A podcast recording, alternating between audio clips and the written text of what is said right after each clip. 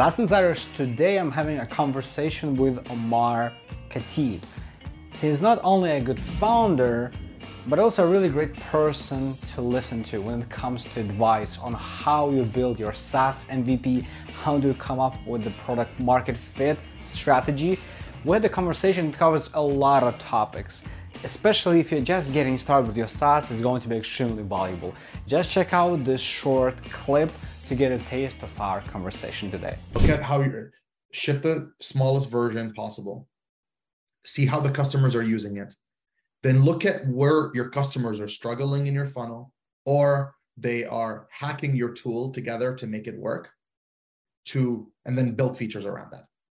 A great example that i heard was justin kan from twitch. They so they started with justin tv but then they noticed people not streaming video game it's not video game sorry like not streaming like them outside in the park and things like that they started noticing people streaming video games I invite you to listen to the whole episode of me having this with Omar right after this sponsorship segment. This episode is sponsored by the SaaS Insiders Studio. We help SaaS founders build their minimum viable products, MVPs, launch quickly, find a product market fit, and grow from there. SaaS Insider Studio works with non-technical founders that are on the pre-seed or seed stage to help them execute on their product vision. To learn more, go to my LinkedIn profile that you can find in the description to this episode and shoot me a direct message there. All right, let's jump straight into today's episode. SaaS Insiders, I welcome you to this episode of our show. Today I'm joined by Omar Khatib. He's a founder of JobPixel and he's got a whole treasure box of interesting things for SaaS and non-technical founders that we're going to discuss here. But not to go too much into that beforehand, Omar, I thank you for coming to the show. Thank you so much for inviting me, Vlad. Uh, for those who might not know you yet, if you could give maybe one or two minute introduction of who Omar is, where you're coming from, the background, and what you're working on right now. Yeah, my name is Omar. I moved to the United States around 10 years ago from Jordan. I went to school here, fell in love with tech, and started working for a couple of companies. You know, saw that this this is a world of innovation here in Silicon Valley, and you know, built a really strong network of founders and the technical people around me. So it's extremely exciting to be around those types of people, which eventually led me to the current problem that I'm solving with my company, JobPixel, which is the use of video content at, on enterprises. Uh, we're mainly focusing on the hiring world today, but we are looking to expand our use cases outside of just the HR tech and talent acquisition tech in the future. I love dogs, big dog person, video gamer at heart. I love soccer currently watching the Champions League. So really excited for my team Real Madrid to win. But yeah. And I recently had a baby with my wife around nine weeks ago, and we live in the Bay Area. Awesome. Well, congratulations on the baby. That's that's Thank a huge step. I, I bet. Do, do you have a dog right now? I do. So I have, I have two. So I ha- I have a dog, but I don't have a child yet.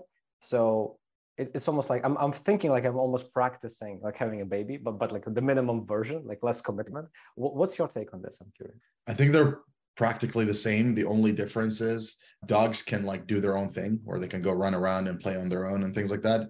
With mm-hmm. babies, for the first like six months, you're not doing that at all. You have to be with them all the time or they cry bloody murder. So you have to be with them all the time. But for the most part, it's the same. It's really awesome to see the growth of the baby going from like having their eyes closed to opening their eyes to being able to start responding and like looking around. It's extremely awesome to you know just see that progression and how fast it happens too and, you know, he, when he was born, he was nine and a half pounds. He's already at 15 and a half pounds. So seeing him almost grow by 50% is really crazy because you can actually see him in his height and his weight. And when you carry him around, also you build pretty good arm arm strength because you're carrying a baby all the time. So your biceps are doing pretty well. Well, yeah. I, I, know they I know they make more sounds than dogs. That's for sure, especially at night. So it depends on the baby. But, it depends on the baby yeah yeah i guess i guess when you're a founder you can also say like my baby is growing 20% month over month basically speaking speaking about saas speaking about growth i know your your saas is is vc backed and you you fundraise. You've been to two rounds of fundraising.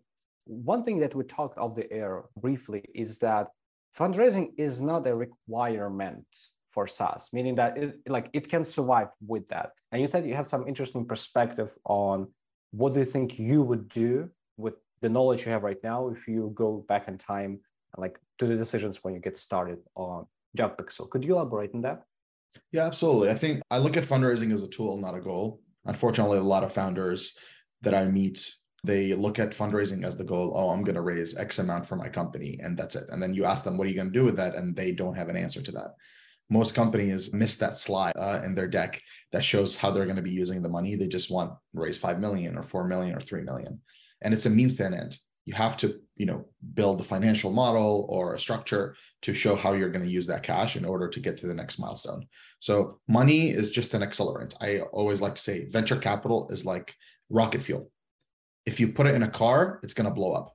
But if you put it in a rocket it will shoot up and actually you know hit the stratosphere and, and get out of the world essentially and, and become a rocket ship so a lot of founders i feel like they focus at it as that as a goal Mm-hmm. What I learned is, is selling your product is like the best type of money ever. You will meet some investors that are extremely engaged, and then you're going to meet investors that are don't really, you know, are not around as much. And that happens to almost every founder. So if you're, you know, talking to some angels, you know, that puts smaller checks in. They don't really check on the startup or are, are not as involved.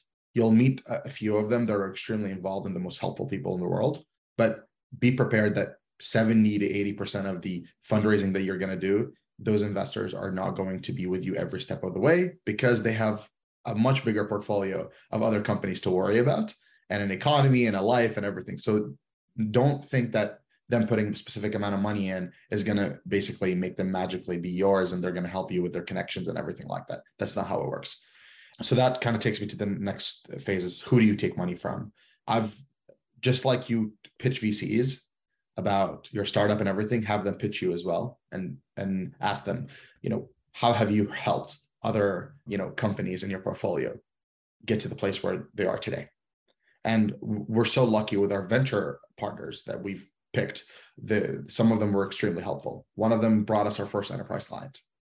The other one introduced us to a whole nother set of market that we never even thought we would sell into and then the other one helped us with hiring a lot and strategy and conversations and even you know supporting my own mental health in some scenarios because how exhausting the journey is to become a founder so find, finding the right funders behind you is really important but i always look at fundraising is a tool it's not a requirement and it's not a goal if you can go sell your product early on that's the best thing you can do for yourself that's the best cash you'll ever get. You're going to feel really good about it when you get it. And on top of that, you're not going to be selling any parts of your companies anytime soon.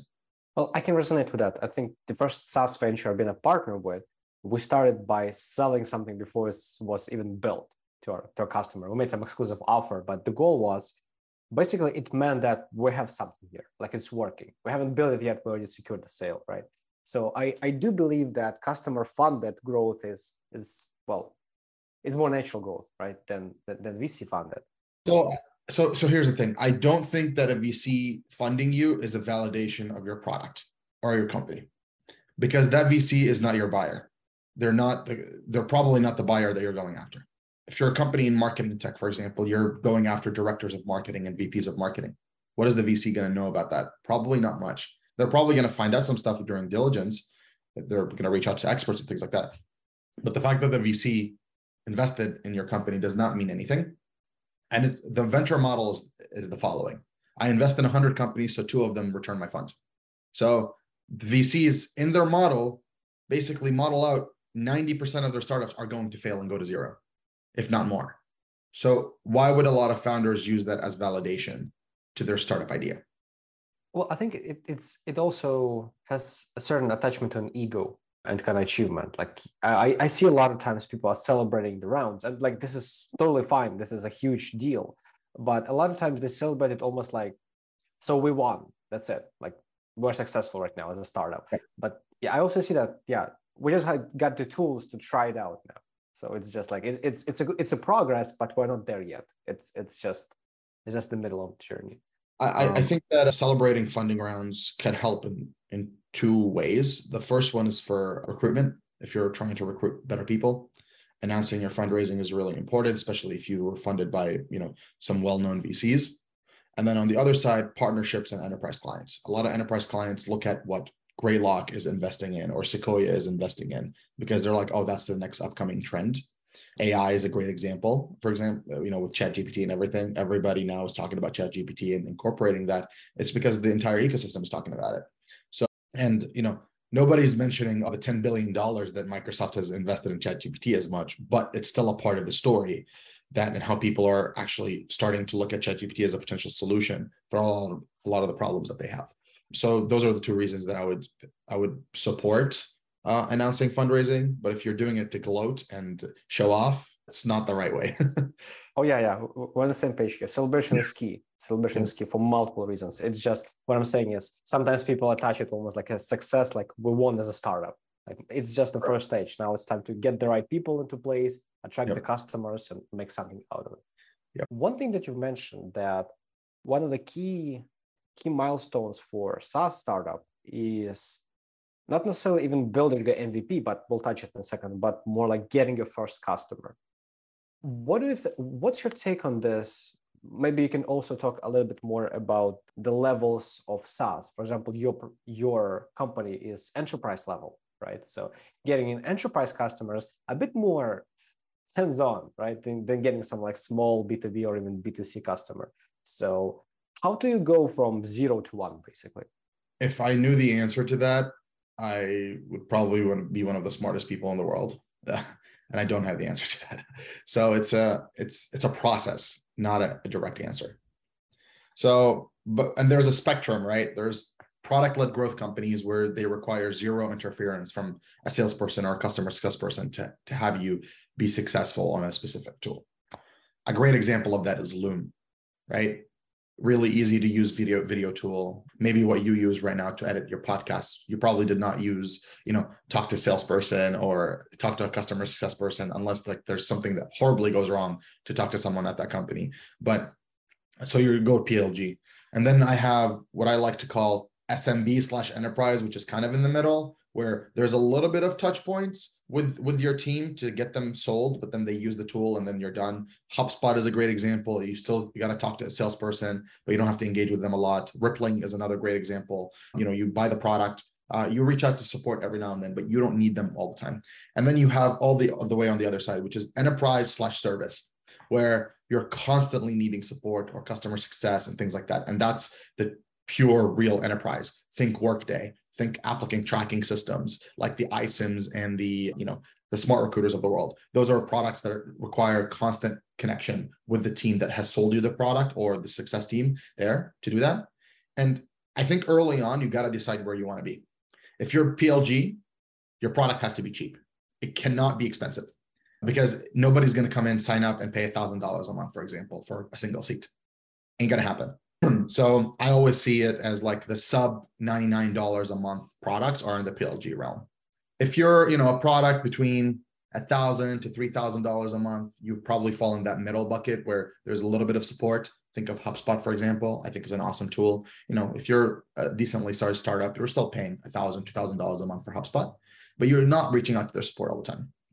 Then you go into the last bucket, which is the enterprise slash service or big enterprise, and that one is like $5,000 plus, right? A month, or depending on how size your organization is, it can be way, way more than that. And it can be in the tens of thousands, if not even hundreds of thousands a month. And that's talking workday. We're talking applicant tracking systems. We're talking very custom Salesforce, you know, implementations. Those require constant support and things like that. So I think early on, you got to decide where you are because once you pick a lane, it's extremely hard for you to change that that path because you almost build like a, the company's culture and everything to follow that specific goal. The other thing as well is that is if you stick to enterprise, it's extremely hard for you to go to PLG because your product is already more complicated because enterprise clients require a lot more needs, integrations, single sign-on, data security, so many things that enterprise needs that a PLG company probably, a PLG product probably wouldn't need.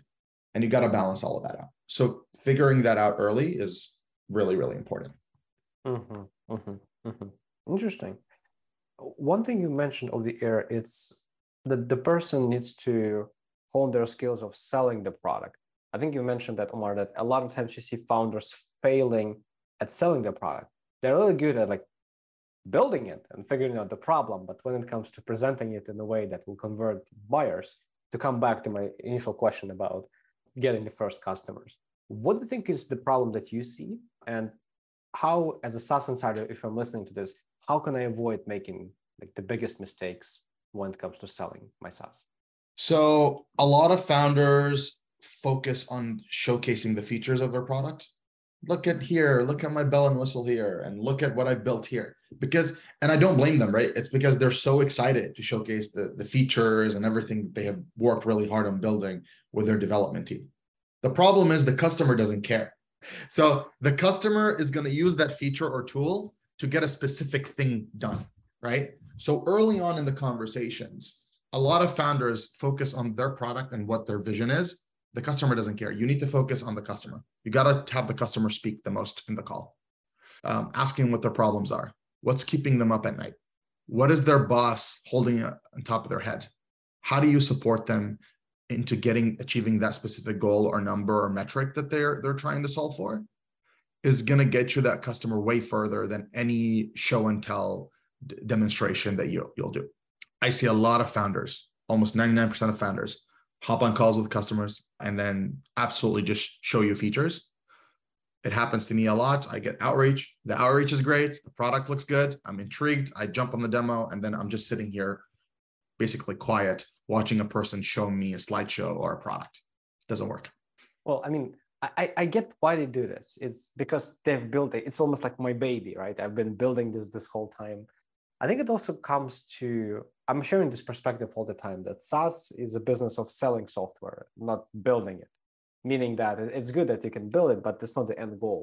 And a lot of times people so much focusing on that one particular thing that they're building. It's like the analogy you gave with gardening, with seeding plants. Like there is a seed, but as a product, but there's so much more you need to do to make it grow. You need to the right soil, the right watering, maybe some fertilizer, specific time of the year, like so many things to actually make that grow. But a lot of times founders like, hey, I've got the seed, right? And just like you said about if we put the seed on the table and, and tell it to grow, it's it's not going to happen. So I think I think it comes from the perspective that a lot of times people are getting trapped into building products, not necessarily selling them. Correct. I agree. I think uh, there is a world where founders start learning how to sell really well and focusing on the customer problems. Almost every successful founder I've met have mastered the art of selling. You talk to them and they just you they make you sell yourself on their product without them even showing you the product. And I've met people like that and they are so good. Oh man, they're incredible because they don't focus on the tool. They, they're like, what's your problem? Talk to me and keep, think of it as like a therapy session. You want someone to get comfortable. You want them to keep talking and talking and talking and talking and telling you everything that, that you need to, to know. If you come into the call and you're not letting the customer speak, you don't know anything about that customer to use in your argument to tell them why you're using, why, why they should buy, buy your product or service. But if you let them speak, you're going to start learning a lot more about their day to day, what's going on. And then you can use all of those points as ways to build an argument to why they should buy your product. And almost most of the time, you're not going to need to even do that argument because they're going to do it for you because you've listened to them and then connected your product to their actual true problem or issue that they're dealing with every single day. Yeah, go ahead. Let's continue. The other thing that I, I, I see a lot is, you know, companies are tired of SaaS. They are so tired. Consolidation is happening. People are trying to get less and less tools. So if you come in and show me another product with a lot of features and everything, it overwhelms me as a buyer. I'm like, okay, I already have something that does this and this and this. So they start comparing you to features instead of the actual benefit that you're you're getting them on the other side or what the ROI is. And you never want to be in that place. Every you're going to fall flat every single time and then most of your demos are just going to be burned leads basically. Well i mean i totally get that. I'm also using a bunch of saas. Like every person that's in tech they're using a bunch of other products. And the last thing i want is look at the list of 100 features and trying to make sense from like my head is already like i'm is already in pain because of so much things i need to keep in mind last thing i want i want to solve my problems not add more right? When it comes to sales like i, I can totally resonate of course. Uh, it, it feels like if you're talking you have the power but it's actually the one who's asking questions who's guiding the conversation right? But we would be speaking for tens of thousands of hours with you trying to explain what sales is. If yep. i'm a SaaS insider if maybe i i do appreciate that this is not my strongest skill set what do you think is the best way to to improve that? Maybe any specific resources communities and special speakers books anything that personally inspired you and helped you grow in that in that sense? I mean so the first one is I, I have a really great group of advisors that surround me that are you know awesome salespeople. I've worked in business development for a long time and understand the the good the bad and the ugly in, in sales. So they you know give me a lot of information the other one is a really awesome book called The Challenger Sale. And then the third one is building a playbook for your sales approach, which means setting up a minimum of 10. And honestly, like seriously, like a minimum of 10 actual questions that you need to ask that that customer when you're talking to them. If you ask questions, you're for the most part you're going to you're going to have them do the selling for you. So ask them a minimum of 10 questions in the call and let them speak. Do not talk, do not demo your product, do not do anything all the way until the end of the call after you get those, those questions answered. What metrics are you are you responsible for? What does your day-to-day look like? What keeps you up at night? Everything that has to do with the problem or what they're dealing with and what's bothering them, keep digging on that. If you keep doing that, you're going to have that customer answer you why they need your product without you even needing to do anything you basically have them reveal all the answers to you that you need in order to get that sale closed. Love it. Love it. Yeah. Great advice. Uh, Omar, one thing you mentioned as well when we were speaking about the potential, let's say, things that SaaS insiders might find helpful, you mentioned that ability to partner or integrate with existing products with ex- existing bigger companies are key for startups in the making in the beginning. Could you elaborate a bit on that? Maybe some examples of what does that mean? And what things I need to pay attention to as a SaaS insider when I'm launching a product to the market? Absolutely. So, for example, let's just say you're using a new prospecting tool to reach out to people on like LinkedIn. If the tool doesn't integrate with your CRM, let's just say HubSpot, your likelihood to buy is going to drop like 90% because it doesn't integrate with HubSpot, which means in your mind, you're going to be like, oh, I'm going to have to have another manual task of me taking those leads that this tool got me and then go and import them into HubSpot, which takes a lot of time.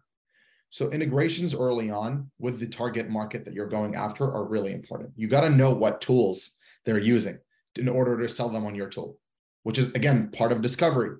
What are you using today and why is it not working?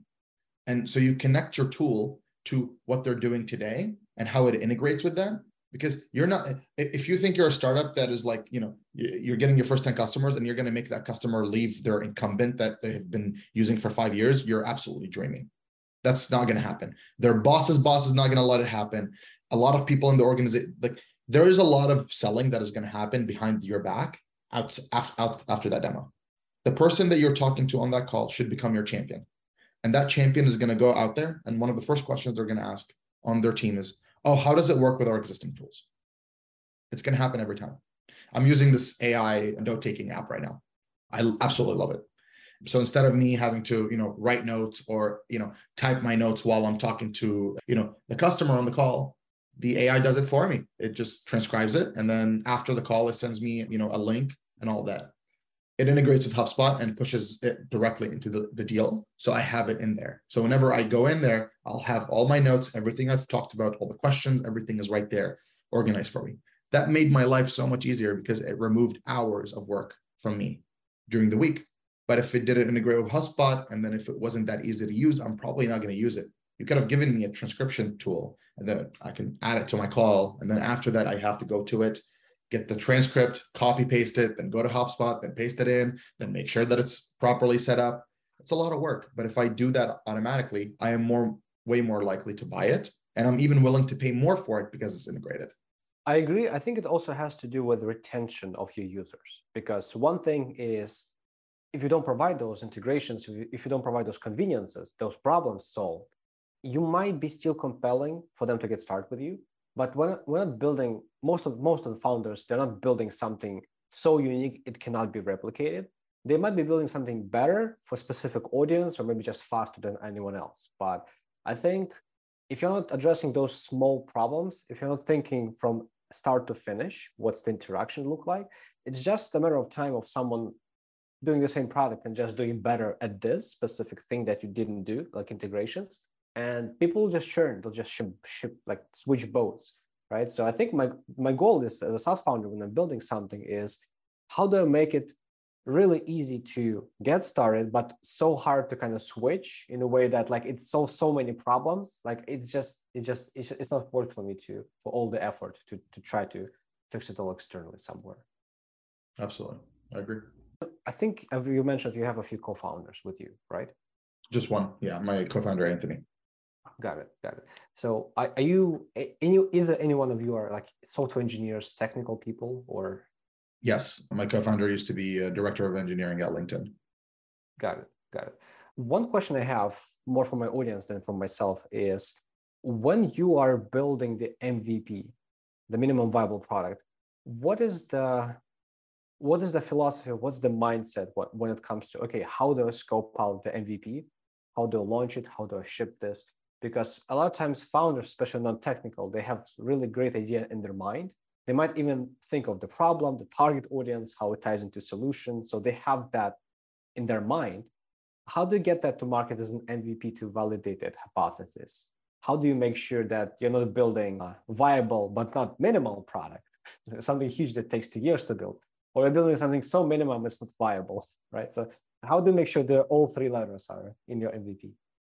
So our situation was a little bit different because my co-founder has had an exit in our industry and has been in the industry for a long time.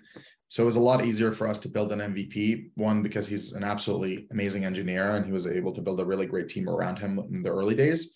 But we also knew what we were building because we knew the problem really well. It wasn't just an idea, it was we already knew that there was a problem again. And we talked to a lot of clients early on before we built the product to verify that there's a problem there so our approach is different. I can't give much advice. The only thing is just validate there is a problem. Don't ask the customers for solutions. For God's sake, please don't. ask them for the problems, list them out, and then it's your job to solve the problem. Don't ask them for, oh, what do you think video would, would solve that? Or do you think blah, blah, blah tool would solve that? Don't ask that. That's not their job. Their job is to tell you what the problem is. It's your job to solve it well enough. Product market fit is your product solving the problem better than the other alternatives. That's what I like to mm. always. Yeah. Do you do you remember how much time it took you to build your first MVP, like a first version from the beginning? It took us around four to five months, I would say. Mm-hmm. Mm-hmm. The question I was asking, in more so, when you're building this, how do you know what to include in the first version? Because a lot of times, even if you know the problem, it's still so tempting oh, let me add that feature. That will be good. Before I launch it, let me just add that. Oh, also this thing. Before you know, they're two years into development. They haven't launched launched yet, but they're developing because this is going to be huge. You know, and then in two years it becomes obsolete. How do, how do you go about understanding this is the version that we're building? We're not going to get into feature creep. We're not going to it slow us down. We know exactly what we want to ship. How how how do you go into this position? I think discipline is really important. And then, you know, having discipline and understanding that you need to ship the, the, the smallest version or the minimum version possible because you need to verify if this is usable or not. So let's, you know, say I want to build a texting tool. Does the notification really matter? Mm, probably not. All you need to verify is does this send a text to Vlad's phone or to this person's phone?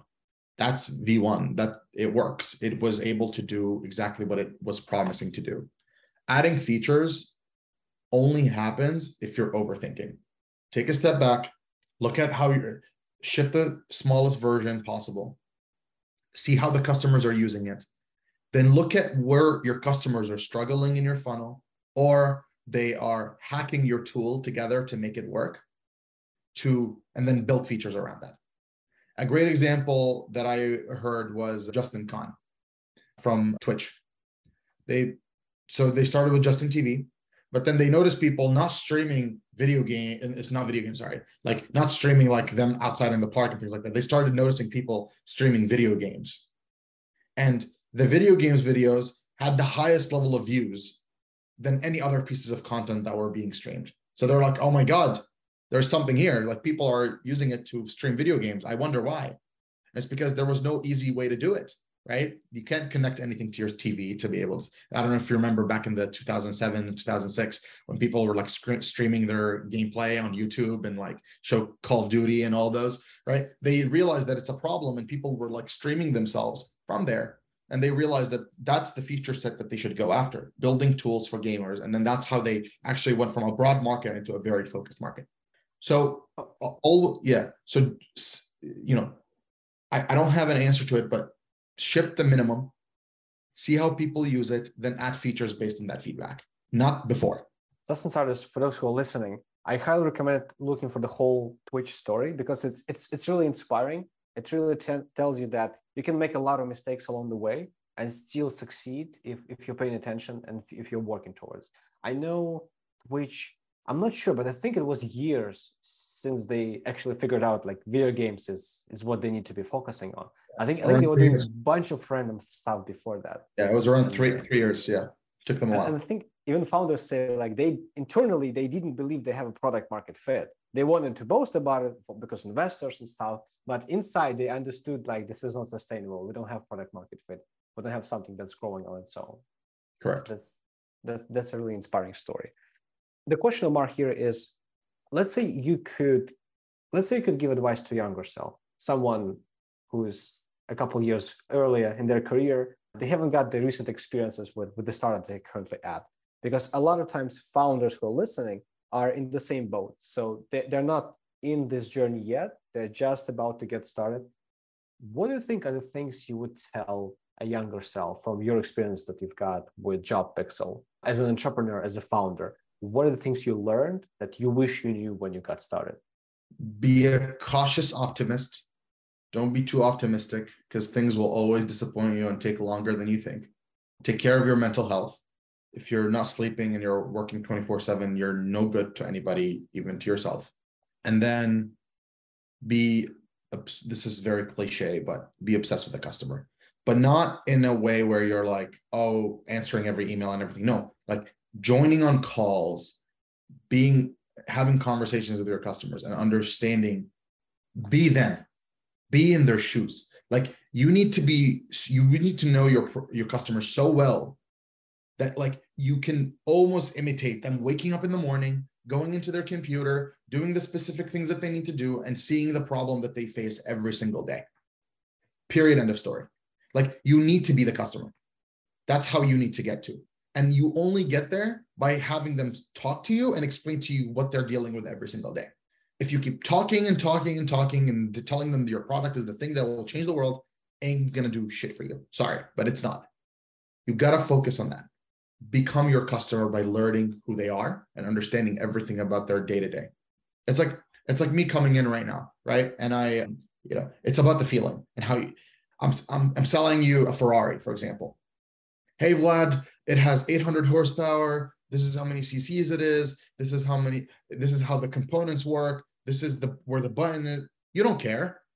You you're like, but if I come up to you and be like, Vlad, imagine how you're gonna feel in a Ferrari. You're gonna be driving down the road. You're gonna you know get the feel you know the air through your hair. You know you're gonna feel good. All of that. That's what sells people. How do I? How is this gonna make me feel? And how is this gonna? What's the ROI? Not where the button is not how, how what kind of gas the car takes. That happens after, right? It's everything in life. So a lot of people to focus on the features, you're dude, you're not selling them on the features. you're selling them the outcome. So learning who, who your customer is and becoming them is going to make your life so much easier when you're selling them the tools. Yeah. Listen more, talk less. Good. This is good. One thing you loosely mentioned, I want to make sure you emphasize this as well, is you're not only thinking about them in the process that you're interfacing them on, for example, when they're working on this particular task where you help them with, but also what happens before and after that. Just literally, just like you said, like they wake up, they go to the device, what do they do? Because the experience that happens before and after this interaction can also be impacted by you by the way you introduce them to this problem or how they exit this problem. Like just like an example with this lead generation right? You get some leads what happens after that? How they go into crm things like that that you might not think are important but are actually creating another problem if you don't take care of them. Yeah exactly. So i wanted to emphasize that because sometimes well like we when we got through this it's like it's obvious but i want to make sure SaaS insiders also pick it up Yep. If I'm a SaaS insider, or maybe if I'm a potential investor or just a, a, fellow SaaS founder who wants to connect, maybe exchange value, seek seek some help, or or try to provide it, what is the best way to connect with you? We'll be putting links in the description, but just wanted to know what's the best media our audience. I prefer LinkedIn. I'm available on LinkedIn. I make a lot of videos on LinkedIn. I'm always connecting with people, so please connect with me there, and I'm always happy to chat and meet. Yeah, that's typically where I am. Awesome. So we'll put the LinkedIn for Omar in the description so you, can connect and, and move forward from there. Omar, what do you think would be the grand vision, uh, the grand idea for our episode? Let's say the person, our listeners could only take, take away one big idea. Let's say it's, it's the only thing they could take away from this. What do you think that would be in a, in a few sentences? Learn how to sell. That, that's it. Yeah. That's good. That's concise and it was very fast. So I, I know I know you need it. Okay, awesome, awesome. What would be the best way to to conclude the episode? What, what would be the note you, you would like it to conclude on? I mean, I'm just going to reiterate the kind of the same points, right? It's I see it a lot. You're you're a founder, you're a builder. I'm proud of you. It's it's a really tough path to take, but you have to go and build other skills outside of just building and being a great thinker. Yeah, you're chances are you're not Steve Jobs. You know, it's it's the truth. Everybody wants to be Steve Jobs. Everybody wants to be, you know, those big founders that have changed the world. But those are people are literally one in a billion. It's extremely rare to be those people. You don't just go up on a stage with a device and everyone's like, "Oh my god, this is amazing." The you know, build it and they will come world is not is not there. Even Uber, Uber was such a great idea. Not much work they had to put into making that consumer platform it is an insane amount of level of strategy, execution, the amount of money that they had spent, and everything. So build skills to help you be a better founder. Like, and I think sales in SaaS specifically, B2B SaaS is extremely important. If you don't know how to do it, hire someone that knows how to do it. But you got to learn how to do it because it's just it, it's really difficult to convince someone to buy your product if you're just shoving features in their face. Omar Khateeb, everyone.